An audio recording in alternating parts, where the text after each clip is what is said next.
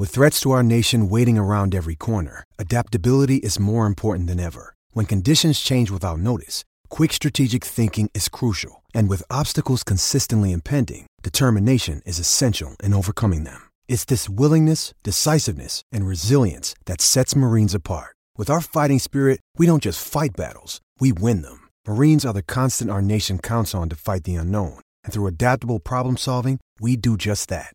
Learn more at marines.com.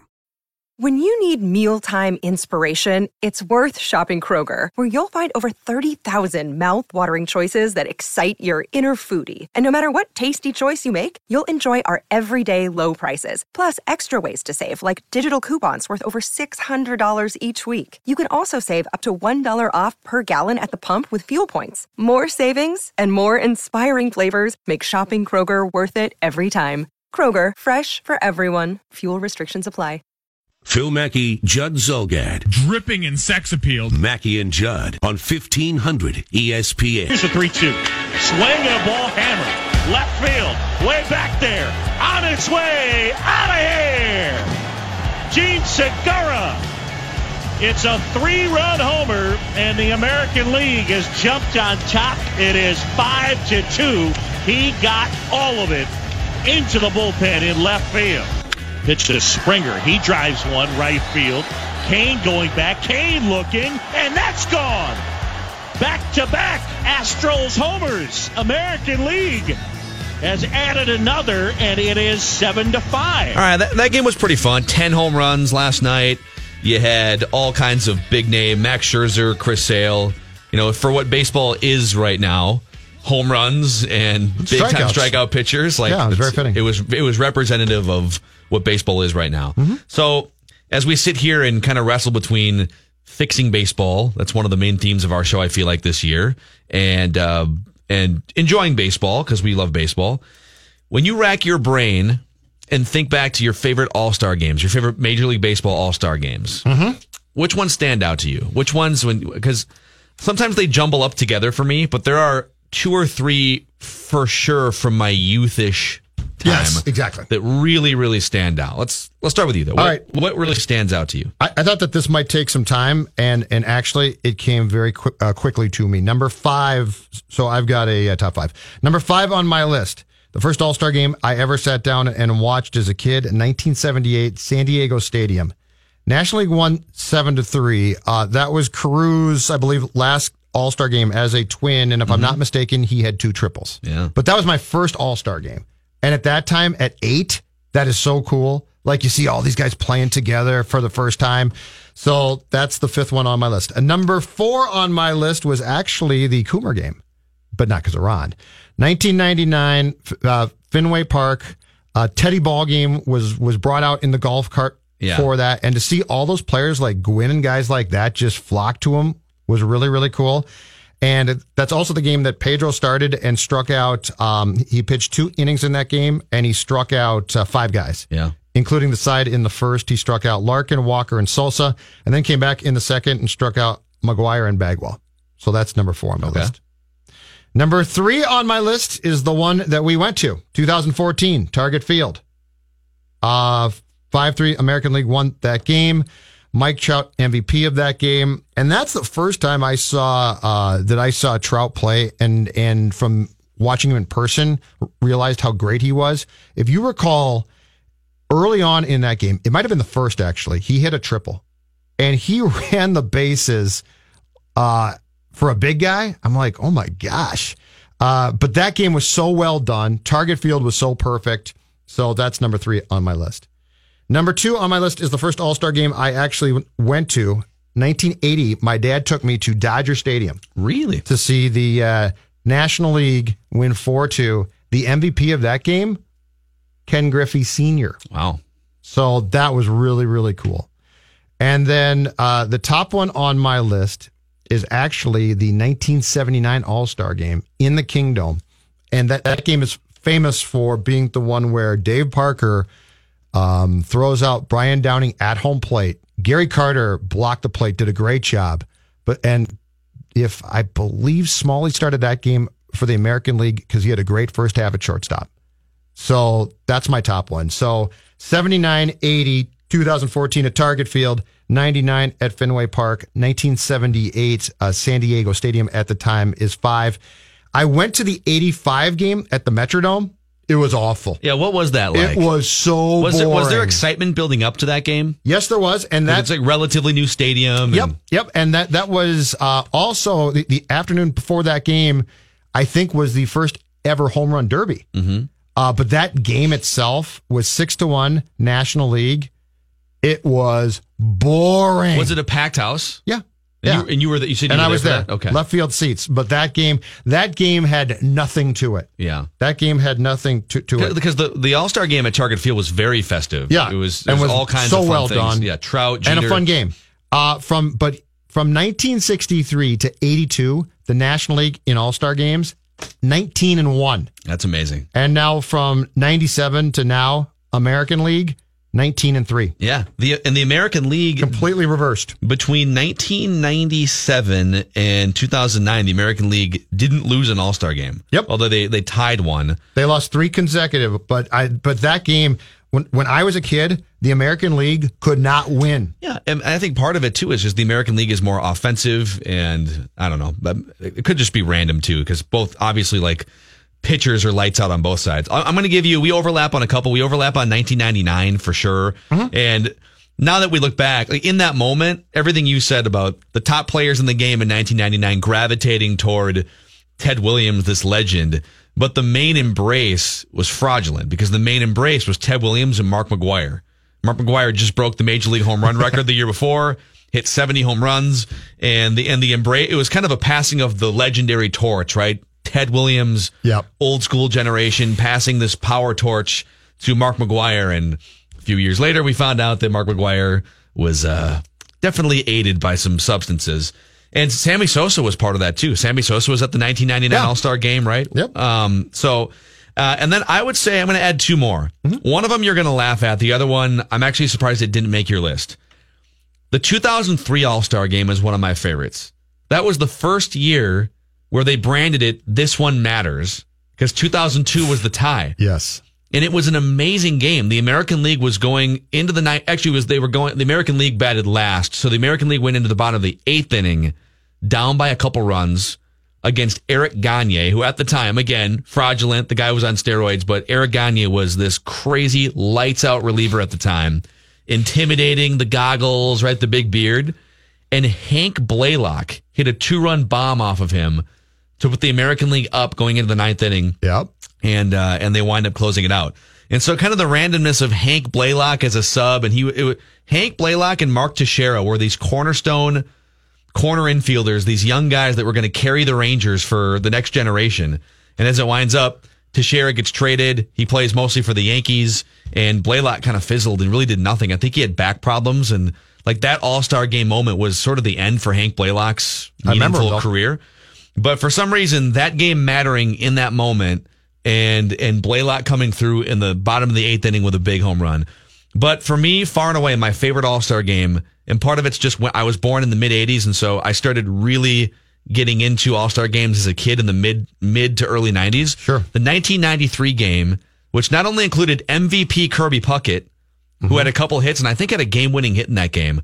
But that's the game where John Kruk put his helmet on backwards and was scared to death to stand in the box against Randy Johnson. Oh yeah, I remember that. So I, I believe both those things, Yards, unless right. I'm misremembering Andy Pettitte style here, I believe both those things happened in the same game at Camden Yards. I think you're right. Yeah. So Randy was a good Johnson, intimidating left-hander, John Kruk scared for his life, and then Kirby Puckett coming through late in the game, a couple of hits and winning the MVP for that game. Mark Langston won that, that game for the for the AL. Wow. Terry Mulholland lost it for the Oh, National League. God. How about that blast from the past? Taylor, Ter, uh, Terry Mullet Holland is Yep. what they should have called him.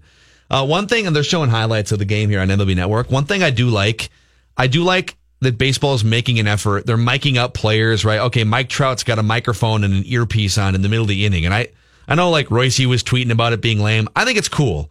Let's try and let's try and draw out some personality. Lindor was fantastic too. Lindor, he's awesome. He was really good. and then these guys have their phones in their pockets, Yeah. like Machado and Verlander. Yeah. And they're out there taking pictures during the game and between innings and, doing selfies and stuff, yeah. It's fun. But that's what baseball wants, right? It's fun, yeah. Have more fun, loosen it up, flip the bat. I think it's pretty fun. they did a good job with it last night, even though nobody under the age of 40 is really hooked on the product. I thought it was a good idea, though. At least it gives you, when, when they're talking to guys in game, it gives you a feel for personalities. Yeah. Because I realize this. I don't know guys at all. Like, I got no feel. In mm-hmm. NBA, you got a feel sometimes. But when it comes to baseball stars, I've got no feel for this. Yeah. Lindor, I had no idea. He was funny. He he's a good guy, or or he seems to be. My idea for next year, though. How about this one? Fox Sports North booth. Bremer Jake Cave. What? Jake Cave wears a mic. So instead of Bird, Oh, you're not talking about the All-Star- No, no, no. I'm saying Fox Sports North. Oh, okay. Let's Micah. Let's let's I thought have, you meant Dick Bremer doing the All Star game. no, I no, was no. like, I don't know, man. No, Dick Bremer and like a Jake Cave. Pick the most articulate, fun twin, and mic him up, and just have him work. Well, they they do that during spring training, right? I'm, Right. I'm pretty sure they did that during spring training. I think in baseball, I think we are we're getting to, to the point now where it's feasible. If you're playing right field, if you're playing right field and you're a young guy, and so you're not like I can't do that. Think about it. It makes some sense. it would get really tedious on a Tuesday night in June, though, and it's some like Jake Cave. You want Jake no, I was Cave? kidding about Okay. Jay Cave, Okay. but I, but you know, it, it could be Doge if Doge stayed. Mic him up, stick him at second base. how much are those really other than just the novelty of it? I think it, for me, it's the novelty. Oh, this is this is unique and this is interesting. Is it really that much different than the between innings or the between quarters interviews between sideline reporter and I think like when is- they run the manager out between innings for two minutes and they answer a couple of easy questions? I think it's different in the sense if you're playing outfield, especially, and you're standing there and, and observing the game. If you're an articulate type of person and you're you're being asked questions, I think you seem to to relax enough to give answers that are that can be can be pretty good. it felt like someone either well it's possible mike trout just heard rob manfred's comments because it felt like he was going out of his way to be a little edgy and show some personality told Joe Buck that's a bad question. yeah joe buck asked him kind of a lazy weird question he's like that's a dumb question joe that's a dumb question it was almost like he was forcing personality but the best was was it two years ago bryce harper was in right field and he was mic'd up and he starts asking joe about the Dallas Cowboys Yep, I remember and that. Dez Bryant and what's going to happen with the contract. What do you think about the Cowboys? And they start talking football. Uh, that was fun. And it was great. That was cool. It's better than like, you know, Mike Trout's. eh, my- yeah, It's just a lot of fun hanging out with the boys and just coming up with interesting things to talk about. Put their personalities on display. Could be that. Plus, you'd actually get maybe some actual baseball stuff. Talk to an outfielder, you know, right field. Hey, saw you just moved five uh, five steps to the left on this guy coming up to the plate. What's the reasoning behind that? That's what I'm saying. Yeah, I mean, you could, you know, Yeah. get actual inner ball stuff. Why not? He says, "I just have to go to the bathroom and I'm tap dancing." Well, really then no you said rhyme or that's- reason for it. I think I just peed a little, actually. Joe, I got to go. Electrocute yourself with the mic. Uh, Dan Hayes will join us in about 15 or 20 minutes to talk twins. And uh, after this Manny Machado move went down, well, it's going down. I don't know if went is the right way, but it's going down. He's going to the Dodgers. And so the teams that missed out on him, could they be more interested in Dozier and Escobar? We'll talk to Dan Hayes about that. And uh, Doogie with a scoop session in about 45 minutes. Mackey and Judd from the TCL broadcast studios. Don't go anywhere. More Mackey and Judd coming up next And we're out. on 1500 ESPN. Now, back to Mackey and Judd, Hello, boys. live from the TCL broadcast studios So what do you think? it's pretty cool, I guess. on 1500 ESPN. We, we- we've done some clicking around the City Pages story about Kirk Cousins and the the rock collection, if you will, where he takes a rock out of this tube every month, and he has enough rocks in the tube to last until he's 90 years old. Yep. Yep. I was going to read from the story, and then there's another link, and we clicked on this other link. So many things about Kirk Cousins that we're learning. He's an interesting guy. Yeah, I think that's an understatement. Like there's a story there's a there's another story on Deadspin where they try to figure out what he's grilling. Have you seen these stories? Yes. That's from a month or so ago when, when we Yeah, thought it's like Memorial Day weekend. when we didn't think that steaks looked like steaks, so we hypothesized that they were something else. And then Kirk came back and said, "No, they're steaks, and training camp's going to start soon. So calm down. There will be plenty to talk about." All right, well, okay. I- I'm, I'm going to start with this because it's an article with, from Deadspin. What the bleep is Kirk Cousins grilling? And it's it's an in, Independence or no, it's uh I think it's Memorial Day weekend, whatever. And he is oh, there's two of them. There's one from Memorial Day and maybe one from the Fourth of July. And it's a it's an open grill with some water in the background. It's some nice little outdoor watery setting.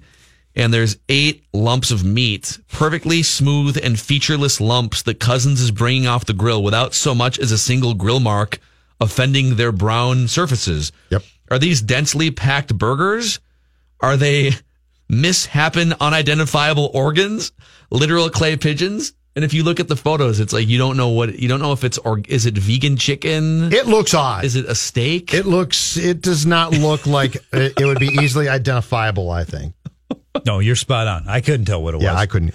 And then there's another one where he's got a foil boat with chunks of meat. Instead of putting the meat on the grill, he's got like r- these chunks of meat that you don't know what they are. You know, is it lamb? Is it steak? Right. Is it something vegan? And instead of putting him on the actual grill, he's got him in these foil boats. And Deadspin is trying to figure out what is he doing on this grill. So I don't know. He, he's an interesting guy. But here's the article from City Pages. Uh, we're aware of the $84 million quarterback being a fiery, churchy, earnest, and creed loving guy. We continue to glean insight from his Instagram account, which was, uh, which has attracted a confused national audience. Like, what the hell is he grilling? Uh, Kirk, it seems, is normie to the core, but something about him is a little peculiar. So we clicked on the Creed link. Apparently, he loves the band Creed. Yeah. Okay. and he tweeted something on May 19th of 2016 when he was with Washington. Today, the Creed Greatest Hits album was played during the team lift. Today was a good day. Okay. This is. I'm souring. Creed, I'm souring on crank Kirk. it up. Oh, this is awful. Come on, Judd. Yes. Oh, oh, Scott Stapp. How can you not love Scott Stapp? Sounds like he gargled with nails. It sounds like what? Sounds like he gargled with nails. Rock it now, Judd. Come on, bring Judd, it. did you ever get into Creed No, late 90s? no. Not even for a little bit. Not even for a second. I feel. No. Are you kidding me? Okay, can I ask a question? It question sounds about like Scott really Stapp? bad Pearl Jam.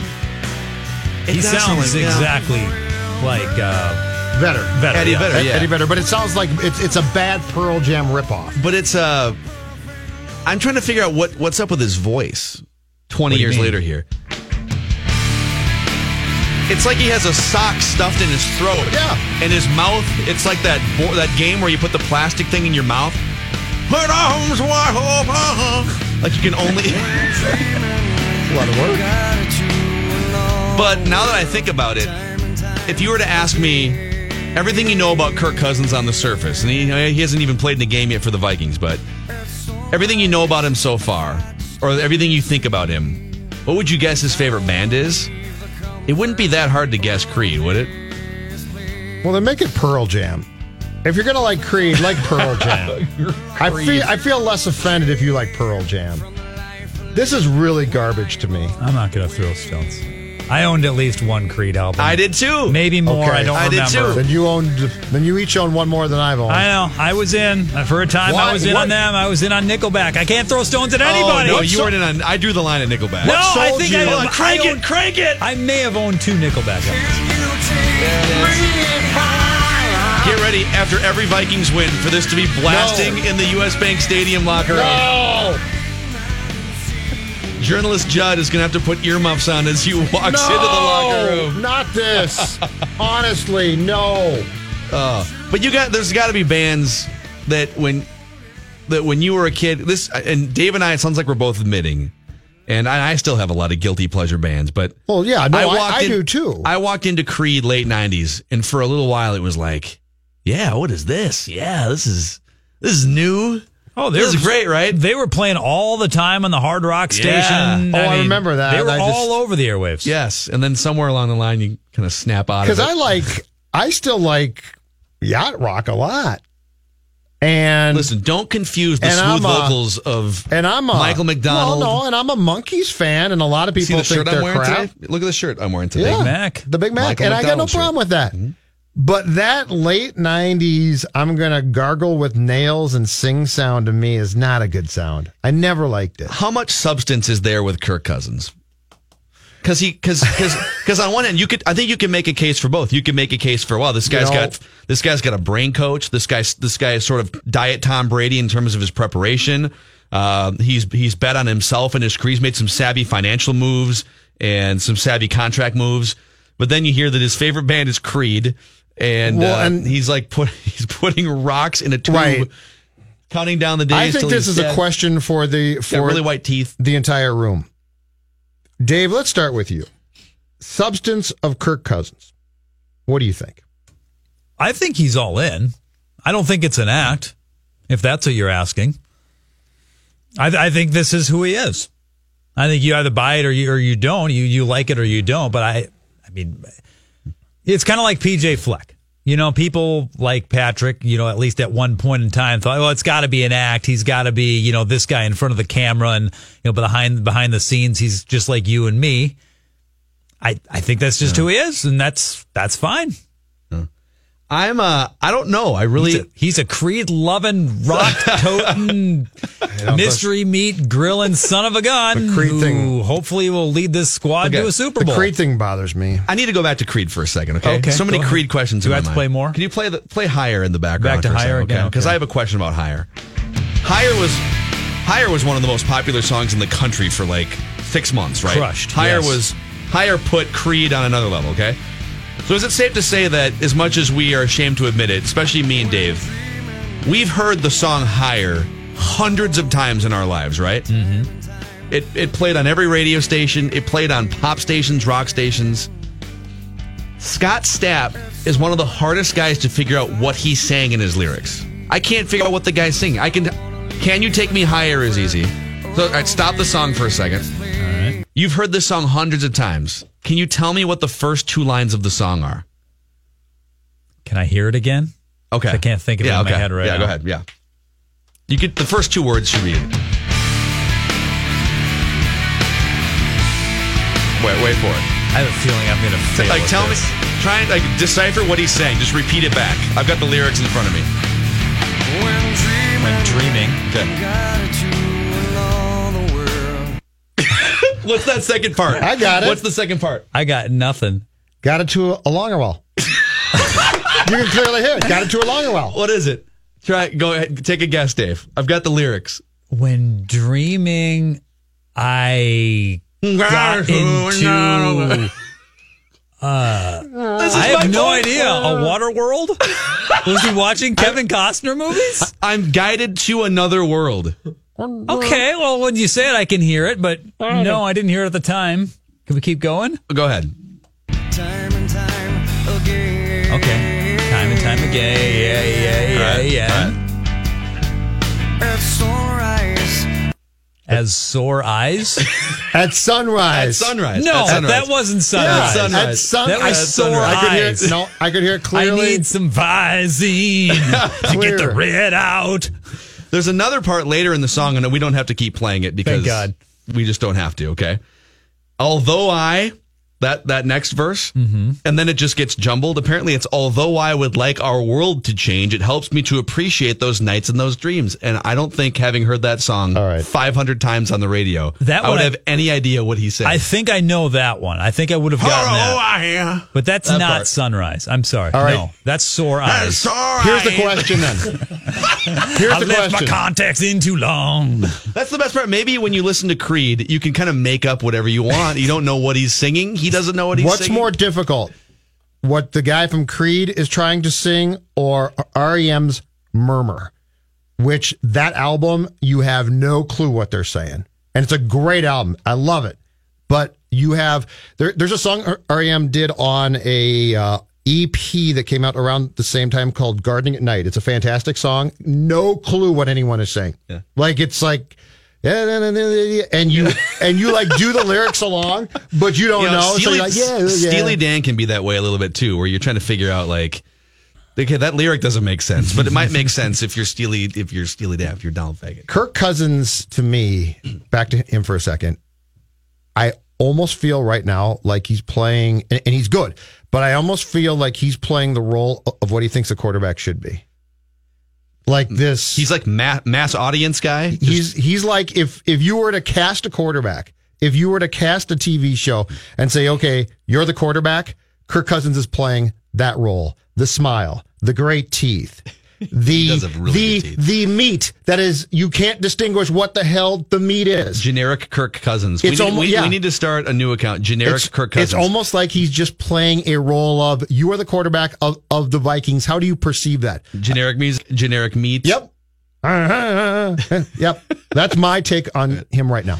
Uh, noted Creed lover Dan Hayes will join us next to speculate on. Twins.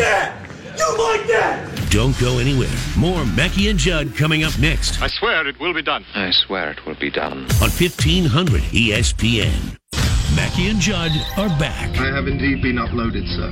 We're online and ready. on 1500 ESPN. Mackey and Judd are talking twins. Now, with the man who's in the clubhouse covering the team every day, beat writer for The Athletic, Dan Hayes. Machado to his left gets the out one down. Baez flips it into right. Mookie Betts has out number two. And he shoots one into center here. Back on the track and into the glove of Mike Trout. That was the uh, fifth inning for Jose Berrios last night. Hey, 10 home runs allowed in total last night. Jose Berrios didn't give up any of them. I think that's a win right there, but uh, he pitched a good inning. Dan Hayes from The Athletic, he does a wonderful job covering the Twins, and uh, we can speculate on various trade possibilities here. But let's start with Jose Berrios. It looked like, not that this is shocking, but it looked like he belonged at least uh, when he pitched in that fifth inning against some of the best hitters and players in the world. Would you agree?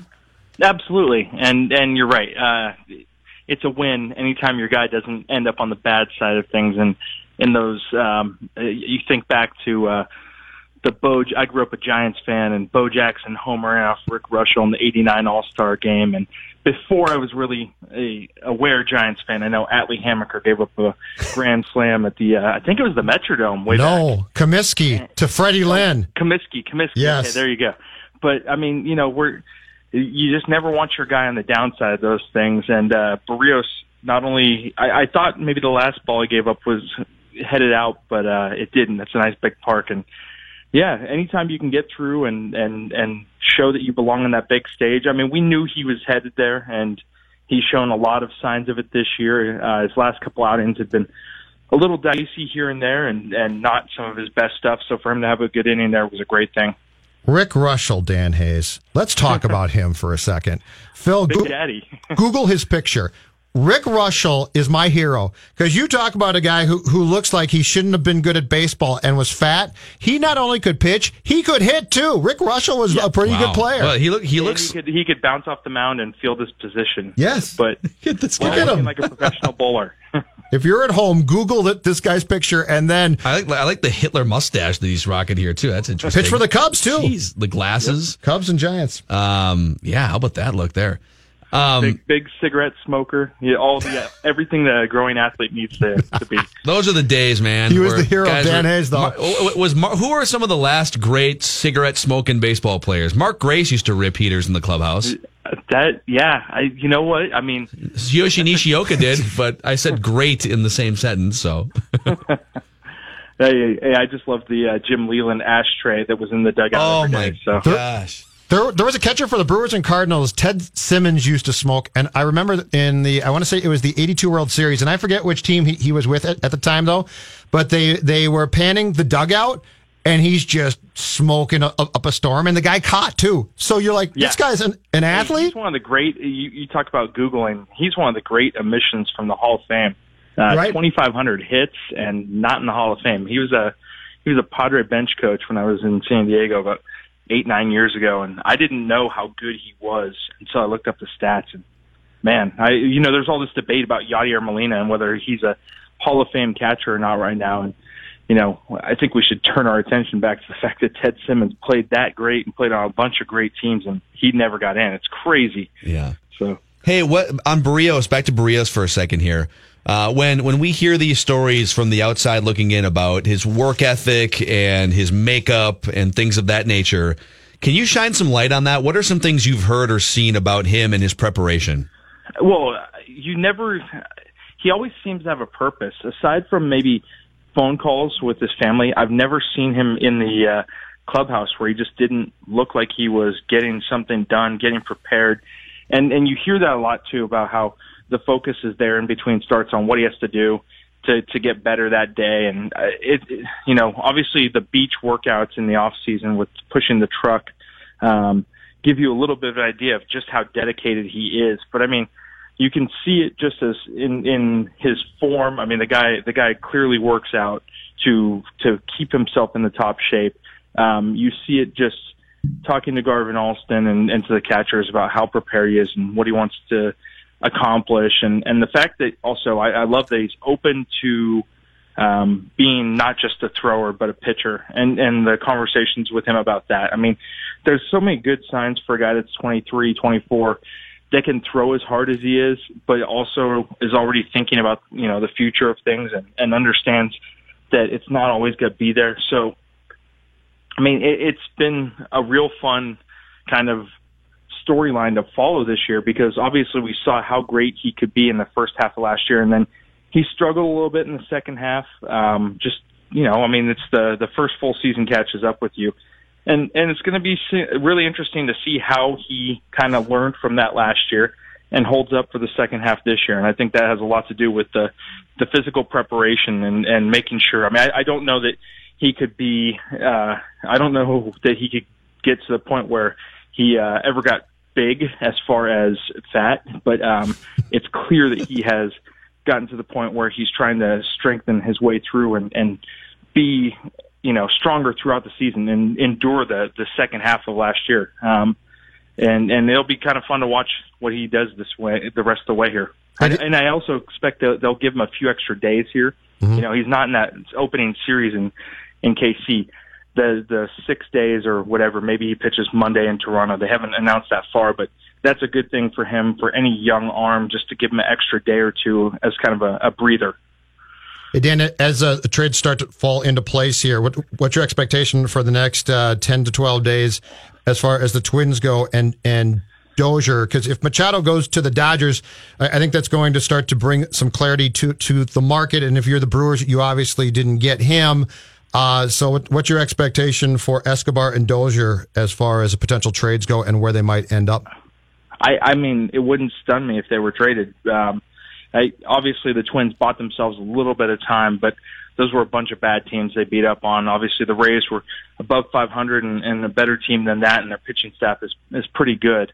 Um, the group that the the Twins faced in Minneapolis was no joke, but at the same time, um, they just they haven't shown you consistency enough. Now, you know, they come out against the Royals. If they sweep the Royals, then they're three games under 500 it makes it all the more confusing. And and the Twins are lucky; they have two of the better guys on the market in Dozier and, and Escobar, and could probably hold out a little bit longer and get closer to that deadline. Um, especially the way Dozier's played, he's definitely shown some signs that his stock has come back up. I I can't think that the the four days is going to be uh, extremely helpful for him just to have four days off mentally and physically. We've seen it where he looks a little bit slow this year his speed has been down. You have to think he's been banged up, although he won't really. He'll he'll hint at things, but he won't acknowledge it. Um, and and as far as you know, mentally, I mean, this has just had to have been a beast of a season for him,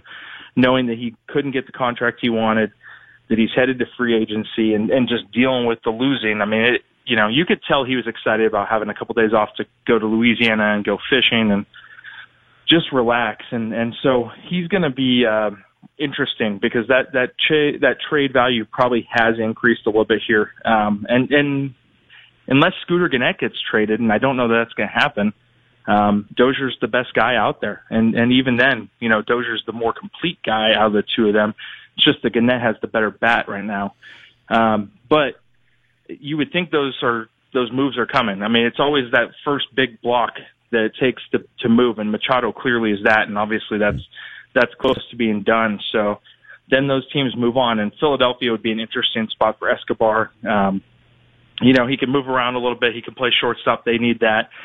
They're really a, very good, interesting team at this point, and and obviously, I you know we've seen his name attached to them in a few rumors. So it's going to be kind of uh, what what the Twins do might dictate getting a few more days, but at the same time, I would think by July 31, both guys have been traded. Yeah, I agree. I, I think the, the secondary question off of this too is because they're both free agents, and it would seem that Escobar, because he's a little bit younger and can play multiple positions, that he'd be. And it seems like Dozier has a bit of a bitter feeling toward the organization. That Escobar would be the most likely to re-sign with the Twins in the offseason, even if you went to some other team for two or three months. Uh, do you see that as a possibility, or have the Twins and this new front office kind of shown that? man, if it's a multi-year contract for a guy who's 30 years old or older, that they just shy away from that. What are your thoughts on on Escobar specifically? I think Escobar could because of the value he brings inside too, and the um, have glove will travel kind of mentality. You know, just put him wherever, and and he's going to fill in for you. Um, and he's done such a great job. And look, when since he's become an everyday player, essentially, when Miguel Sano went down last year, he's been a, a great player. I mean, you're talking about a guy that probably is a 20 to 25 homer guy, um, and, and 40 doubles. And whoever thought that was the case with him? Um, you know, I mean, he was a utility infielder and was acquired. I don't think the White Sox would have given him up if they'd known that this is what they were going to be giving up. Um, you know, I think all that stuff matters to a point for sure. Escobar is so beloved in that clubhouse. So I, I would think there's a stronger possibility that he returns, but at the same time, who knows what Brian Dozier is going to find on the free agent market when he's out there because yep. he's not free agent one, he's not free agent number two. He's probably about three, four, five, somewhere. I, you know, I, I haven't even looked at the whole class to, to see what it is, but he's clearly not the best guy. And there's going to be a lot of money given out to the top couple guys, but beyond that, who knows what the market's like? Um, we've seen it this year, and, and he will be is he 31 now? He's he's either 30 or you know he's just not going to get that big huge payday. Mm-hmm. And maybe the Twins and him can come to some agreement. You know where they're gonna they're gonna pay what they think is fair, and and we've seen that. Um, you never know that that doesn't match up with with Dozier's market next year, and, and he doesn't return. Should there, there be concern in your mind that uh, has left uh, Class A to go home for a family, something that, that he needs to take care of. I saw that story today and it sounds like he's not going to be gone for long.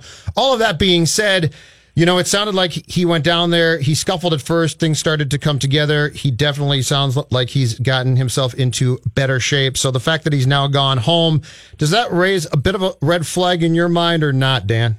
No, uh, the only reason why was there was some talk that this week he was going to get an all-star break of his own.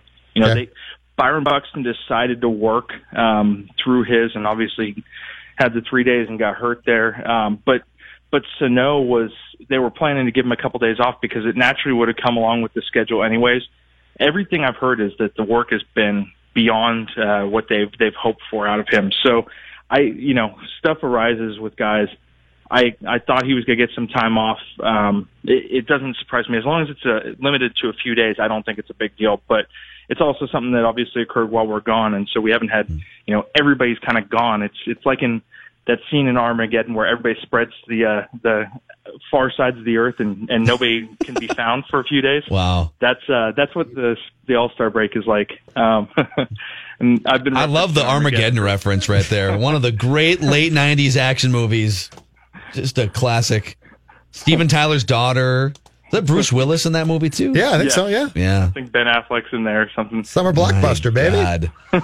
that's uh, that's something. Um, Dan Hayes. Oh, one more question for you on Byron Buxton. Sure. I had our guy Jake Depew, who uh, who covers Twins minor leagues for 1500ESPN.com. We were texting earlier today, and his math checks out that Byron Buxton needs 13 days of major league service time to get to the next year of service time, which will get him to arbitration. Um, is that, do you think that's a thing right now that while he's struggling in the minors and he hasn't proven it, would they hold him out for the rest of the year, essentially to save a couple million dollars, two, three million dollars, and push the arbitration? Well, that's a great question. Um, the the one part I wonder is how much is he? I if he had blown you away the last couple of years, I could see that being a problem. I don't know that his case is get you know his defense has been great and but his his offensive numbers haven't been all that great with the exception, uh, exception of those three months last year. So, I mean, it's possible, but I, I think that they know they're better off with him, and and the relationship is important. So, I don't think they would hold him out necessarily.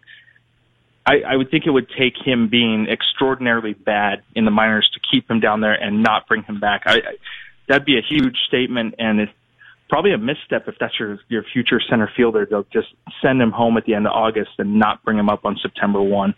Um, I, you know, the timeline of when he's coming back obviously is is still a question mark because he hasn't, you know, he's hurt now and he hadn't hit before that. Um, he was showing a few signs here or there, but man, I I couldn't even imagine uh, that world where they don't bring him up on September one. I think that would be probably damaging to the future relationship to do that. So, you know, as much as saving a few million dollars would be a a, a great thing for the the books, I don't know that that'd be great for future Twins teams to to leave your your center fielder, your starting center fielder at home. Yeah, that's a fair point. All right, good stuff, Dan. Thanks, we'll see Dan. you next week, man. All right, guys. Dan Hayes from See The ya. Athletic. You can read his twin stuff, theathletic.com slash twin slash MLB.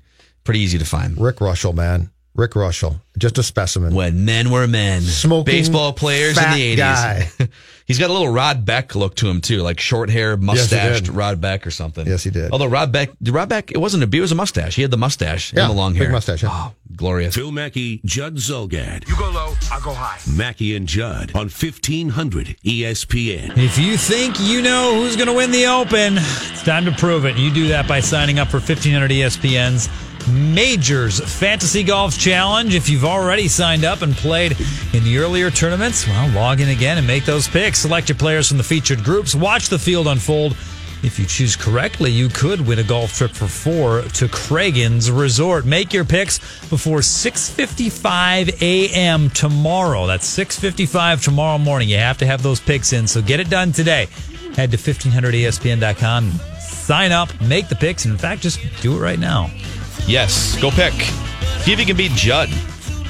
Noted I golf am- major expert. On fire so far in these majors. Even par. It's a pretty good score. Mm-hmm. I got something for you here, twins related. I've been thinking about once the trade deadline stuff, uh, once once they trade away Dozier, Escobar. Um, I think both guys are gone, Yeah, and I makes don't. I, sense. and I don't think either one comes back. I think there's a better chance Escobar comes back at the end of the year, yep, but zero chance in my mind that Dozier comes back. yep. He seems vindictive enough to take less money to play somewhere else, I just think- to stick it to the Twins for not giving him a long term I think he's very. I think he's very hurt that he didn't get approached uh, last winter and get talked to about a contract extension. and he'll probably hold that. Oh, he'll most definitely. hold that. yeah, right? he's not coming back. So, um, with that said, going into 2019, depending on what they would get, it's possible that they would get a double A third baseman or something. But based on what they have right now, and assuming that Escobar and Dozier both get traded, and I'm not counting pitchers here, just the position players, I think there are four spots up for grabs for the 2019 lineup. Um, I, and I'm putting Miguel Sano at first base. So maybe you put him at third base and then first base is open, unless Joe Mauer comes back. But he's he's a free agent, so Yep. either first or third base is open. I'm putting Miguel Sano at first base because I'm guessing they want something less than 280 pounds at third base. I think that's the prudent move. Yes. Nick Gordon at second base, and he'll be up at some point in the second half of the season. September call up at latest, and maybe even sometime earlier than that. Polanco at short. Jorge Polanco at short with Royce Lewis waiting, and Royce Lewis just carved up Cedar Rapids, and now he's working on Fort Myers. So he he might be a late 2019 guy, but Jorge Polanco will start the season at shortstop. Mm-hmm. Catcher open, open for business. Center field is open for business, but I'm going to pencil in Byron Buxton, Mm-hmm. and if not him, maybe maybe a Jake Cave. Uh, left field, Eddie Rosario, no brainer. He's one of one of the better outfielders in baseball this year. And then I have DH wide open, and I have right field as an open spot right now. This is the most interesting one to me. because Max Kepler is he's in his mid twenties. He's 25 years old. He's shown a lot of promise, but ultimately his production offensively is he's a good defensive right fielder, but his production offensively at an offensive position has been very underwhelming the last couple of years. Yep. Uh, so I'm not kicking him off the team. I'm not. I'm not dumping him off the roster, but I'm opening up right field going into next year between him, Yep. Jake Cave. If if Buxton's in center, then Jake Cave can be in that mix. Brent Rooker was awful at the beginning of the year for Double A, and he has since ramped up the power. Uh, the batting average is on the rise. He was your sandwich round pick from the SEC last year, so he could be a guy that's in the major league mix for next year. And he's not a kid, right? No, uh, Brent Rooker is like 23. Right, so- I- he's going to be 24 years old sometime So soon. he should be fast tracked at some point. Yep. And so they're just waiting for him to, to sort of prove it. Alex Kirilloff is maybe more of a late next year kind of a guy, but I think they've got three, maybe four positions open just with the starting lineup. Forget about pitching and pitching rotation and closer once Fernando Rodney is, is traded away. Right. So your pot, but and your your dream now is still uh, to, to go to Machado's people and offer him a ten year contract, correct? Yes, but I understand that that's almost certainly never going to happen. So if that if that Machado ain't going to come to the Twins, but I would have, I would definitely, I would offer him as much as is feasible. I think your your Sano proposition's correct. And this is where and this is why the Mauer thing is going to get very intriguing to me. Cuz unless Joe comes back completely on your terms and I don't even know if I do it then. If, if Joe had played the entire year and and hadn't got hurt and hadn't had a reoccurrence almost certainly of the concussion problems, we discussed this. I would have been open at that time to bringing him back on a short-term contract. Now I question that. And and here's where it gets really dicey and interesting to me. I don't think the Twins baseball administration people are going to say Joe's played his entire career here. We've got to bring Joe back. I think they'll be sensitive to that, but I think they're definitely going to go to the Pohlads with a decision of let's do it or let's not. And so now my question is this. Is this something like with Paul a couple years back where Jim Pohlad says, okay, that, that's fine. It's up to you. Or does he say, as he did with Paul, no, I want Joe back here? It wouldn't be the end of the world if you brought Joe back for five million dollars and he didn't play every day. If if Joe played three days a week, you know, and it, it's not like you got a bunch of dudes pounding on the door at DH and first base right now. So maybe Sano could go back and forth a little between first base and third base, and Joe's back on a five million dollar deal. So he's almost twenty million dollars less than he has made the It'll last seven or eight years. that. Yeah, I'd be fine with that. Now, long term, I think it's important to to make sure that first base, DH, right field, I think those are positions of flexibility mm-hmm. where you look at some of the best teams in baseball. Cody Bellinger can play outfield and first base. Kris Bryant can play third base and left field and some first base over here. And so to keep to keep those options open, where oh, you know what, Brent Rooker, we don't really have a spot in the outfield right now, but you're you're going to play first base sometimes. Right. And like Joe Mauer is a first baseman. The Twins have had an issue for a long time with this guy plays this position and, and nothing else. Yeah, there's not And a lot of the best teams in baseball are are multi positional. Definitely. Should we get Doogie in here next? Let's do it. Let's get little, some scoops. Little midweek scoop session with our friend Doogie, Mackey and Judd, TCL Broadcast Studio. Mackey and Judd are back after this brief timeout Coffee break. Better hurry if we want to get a seat. on 1500 ESPN.